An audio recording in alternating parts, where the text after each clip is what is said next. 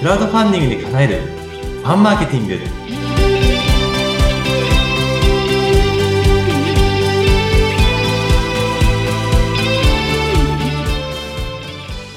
こんにちは。エキズナプロジェクトの村越と申します。本日はよろしくお願いいたします。よろしくお願いします。インタビュアーの金城です。さあ、村越さん、第1回目はですね、どうしてこの授業を始めたかっていうお仕事を始めたきっかけですとか、あのフライフランチャイズの立ち上げの時、4年間お金に苦労したんだなって話とか、たった2人からこのお仕事が広がっていったというような話を伺ったんですが、もう少しですね、この起業初期について詳しく教えてもらえませんか？あわかりました。ありがとうございます。そうですね。前回も、はい、お話しさせていただいた通り、あの、私の前の仕事は、いわゆるネットワークの仕事を約6年半やらせてもらっていて、それでどうしても、なかなかこう、最初ですね、こう視野が広がらないっていう経験をさせていただきました。で、そこからやっぱりこう、視野が広がっていくのは、本当に人を大切にできた2人から、本当に広がっていったっていう経験をさせていただきまして、やっぱりこう、思いある人に、やっぱりこう、安心できるチャレンジであったり、やっぱ思いがあることって、なかなかこう、すぐに成果につながらないことってあると思うんですよね。はい。はい。例えば保護犬とか保護猫の活動とかもそうですし、例えば、あの、地球に良いものを、あの、生産したいって、例えば、紙とかも水とかもそうだと思う、あると思うんですけど、なかなかこう、売れなかったりすると思うんですよね。やっぱそういう素敵な活動ってすぐに結果がつながりにくいからこそ、じゃあ、それを未来にちゃんとつながっていくために、どうやったら、あの、広がっていくのか、つながっていけるのかっていうことを、まあ本当に考えたいなと。そういうことをもっと思いがある人に、この経験を伝えていきたいなと思って、あ、じゃあ別の分野で起業してみようというふうに思ったのが、はい、今年の2023年の、えっ、と、2月というタイミングになっておりました。そうなんですね。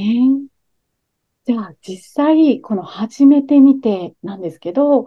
あの、本当にね、私前回聞いたときに、クラウドファンディングって、たくさんの人に知ってもらって、たくさんの資金を、みたいなイメージがあったんですけど、この、まずはお二人から大切にしていくっていうのって、はい。本当衝撃だったんですよね。はい。あ、ありがとうございます。こう少ない人数からでも、やっぱり人とのつながりっていうのが肝になってくるんですか？そうですね。やっぱりこう、伝えていく上で大きく2つポイントがあるんですけれども、一つは、クラウドファンディングの、あの、仕組み上の、あの、取り組みと、あとは、実際にどうやって届いていくのかっていうところの2つ実はポイントがあるんですね。はいはい。はい。一つ目のその詳しく教えてもらえませんか？わかりました。一つ仕組みとしては、多分クラウドファンディングやったことある方であれば伝わると思うんですけれども、割とですね、届、こう、支援をしてくれる方って身近な人が多いんですねうん。だいたい6割、7割、人によっては8割以上が、あの、身近な人か、身近な人から情報共有された人が支援をするっていうところがほとんどに実はなっています。はい。なので意外とですね、信頼関係がつながっている人からでしないと、実は情報って広がらないっていうのが、あの、今の傾向としてあるんですね。実はそういったこともありまして、やっぱりその多くの人に伝えていくことももちろん大事なんですけれども、ちゃんとそれを理解して伝えてくれる人ってのはとても重要になるかなと思います。うんはい確かに信頼って肝なんですね。肝になってきますね。実際、村越さんが起業当初っていうのは大変でした？大変でしたね。大変でしたか？少し教えてもらえませんか？そうですね。あの、クラウドファンディング、私実は、その起業したタイミングと同時に、まずはお試しで一回やらせてもらったんですね。うんそこがその古民家の飲食店様で、横浜の井の花亭さんっていうところでやらせていただいたんですけれども、まあ、様々にちょっと制約がある中でのクラファンでした。どんな制約だったんですか？はい。えっと、実際に、えっと、まあ、企業、あの、オーナー権が移ったタイミング、この、ええっと、新しくオーナーとしてなった方の、一緒にこう広げていくためのクラファンだったんですけれども、えっと、今年の3月にオーナー権を譲渡されて、4月にオープンをしなければいけないと 近い期日ですよね。はい。なので、どうなってたかと言いますと、そのオーナーさんは本当にお店の準備と、料理の準備と、スタッフの準備とって本当にバタバタだったので、やっぱクラウドファンディングを仮に始めたとしても、やっぱ伝える余裕がないという状況が、はい。やらなきゃいけないこといっぱいありますもんね。あ、やりましたね。その方も飲食全くの未経験だったので、なかなか難しいっていうのは実際あったんですけれども、やっぱりそうしていきますと、まあ、やっぱり伝える時間とか伝える幅ってどうしても狭くなってしまったんですね。で、結果としてどうだったかと言いますと、あの、未達で目標の55%っていうところになってしまいました。そうでしたか。ここは、まあ、やった時は大変だったっていうところで終わあの、結構終了にはなったんですけれども、ただそこからがやっぱりすごく大きな変化で、え？何かというと、さっきの二人のっていうのもつながるんですけど、やっぱりそのオーナーさんがすごく信頼関係がある方だったので、はい、その方へのアフターフォローを大切にしたりとか、コミュニケーションを大切にするっていうところに何とか、まあ思いも分かってほしいし、もうやれることは全部やろうっていう感じだったので、取り組んでた結果、その方々がやっぱりすごく協力をしてくださいまして、それでそこからシェアを広げてもらったり、口コミが広がっていったんですね。結果として何が良かったかというと、そこで資金が集まることよりも、やっぱりファンが繋がってくださったことで、本当にいい情報とか、いい口コミがそこから広がって、本当に届いてほしいお客様が、あの、周りにから来てくださったりとかしていくようになっていきました。えー、では、この設定する目標の資金だけがゴールじゃないんですね。そうですね。はい。先ほどのやっぱり身内が7割、8割ってとこともちょっと繋がってくるんですけれども、はい、はい、どうしても、あの、信頼関係がある方が、まあ、ニーズがあってもなくてもサポートしてくれるんですよね。それ自体はすごく素晴らしいことなんですけれども、実際にその事業をやるって考えた場合は、ちゃんと本当に需要のある方に、その、ちゃんと、その、あった供給といいますか、サービスを提供できて、あ、それを継続的に使いたいよってなって、やっぱり安定すると。飲食店様ですと、まあその、クラファンですと短く、あの、たくさんの広く伝えられると思うんですが、結局、あの、近隣の方が特別な時にじゃあそこに行こうかっていうぐらいの形がやっぱりないとしたら、やっぱり近隣の方に伝わらないと、お店として安定しないと思うんですよね。確かに。なので、クラファンでお金が集まることってもちろん大事なんですけど、本来の一番大事な目的っていうところを考えると、近隣のお客様にどのように情報を届けていくのかっていうところが、実は一番ゴールになってくるんじゃないかなっていうふうに思っています。ついつい、あの、私から、素人の、クラファン素人の私から見ると、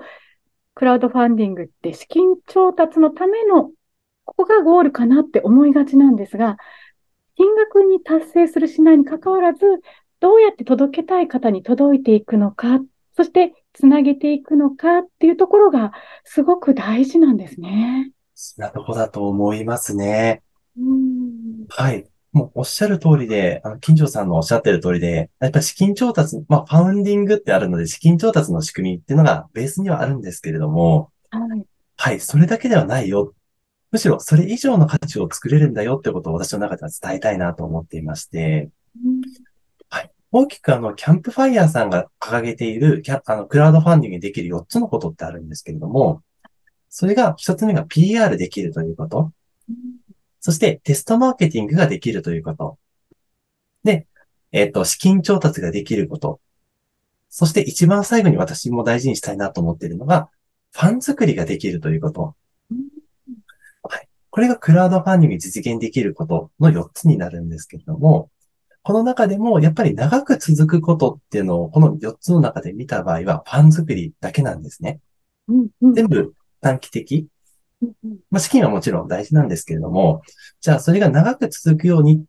長く続くから安心ってことを考えると、ファン作りをどのようにデザインするかっていうことが、あらかじめ描けているかどうかっていうのが、そのクラウドファンディング終わるのか、クラウドファンディング後も続くのか？の、やっぱり大きな境目になるんじゃないかなっていうふうに捉えています。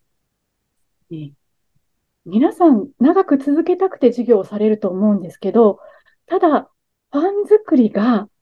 仕組み化できるとか、そういう発想ってなかなか始めるときって持ってるのかな？持ってるんですか？皆さん。あんまりないかもしれないですね。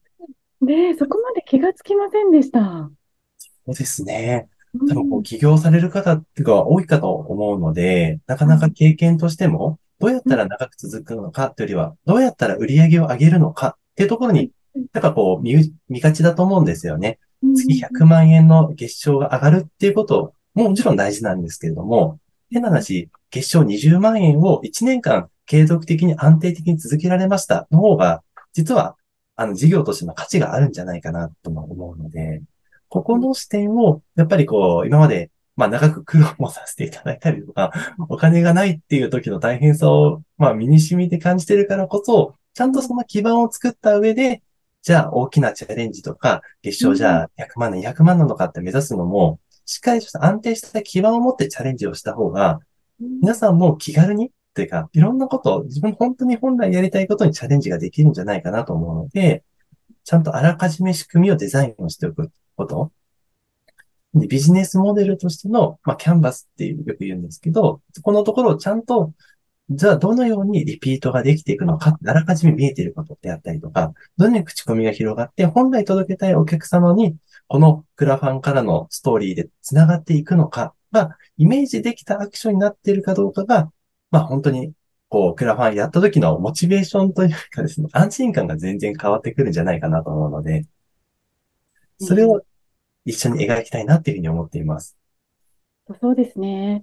この何か事業を始めるときって、その事業に対しては経験もあるし、知識もあるし、気持ちもあると思うんですけど、さすがにそれをどう広めていくか、どうやって長くお付き合いできるファンを作っていくかっていう部分って、なかなかその、また別物じゃないですか。ですね。はい。ですよね。そういう部分を、では村越さんたちがサポートしていただけるってことなんですかね。その通りですね。はい。いやー、確かに本当に100万円もらえるようも嬉しいんですけど、毎月毎月こうやって20万入ってくるよっていう、この続く安心感っていうのは、あ確かに事業をやる人にとって欠かせないあの設計だなって感じました。また詳しくですね、ぜひいろいろこの回以降も教えていただけませんか？あ、わかりました。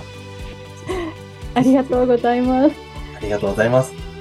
本日はクラウドファンディングで叶えるファンマーケティング絆プロジェクトの村越隆弘さんにお話を伺いました。ありがとうございました。ありがとうございました。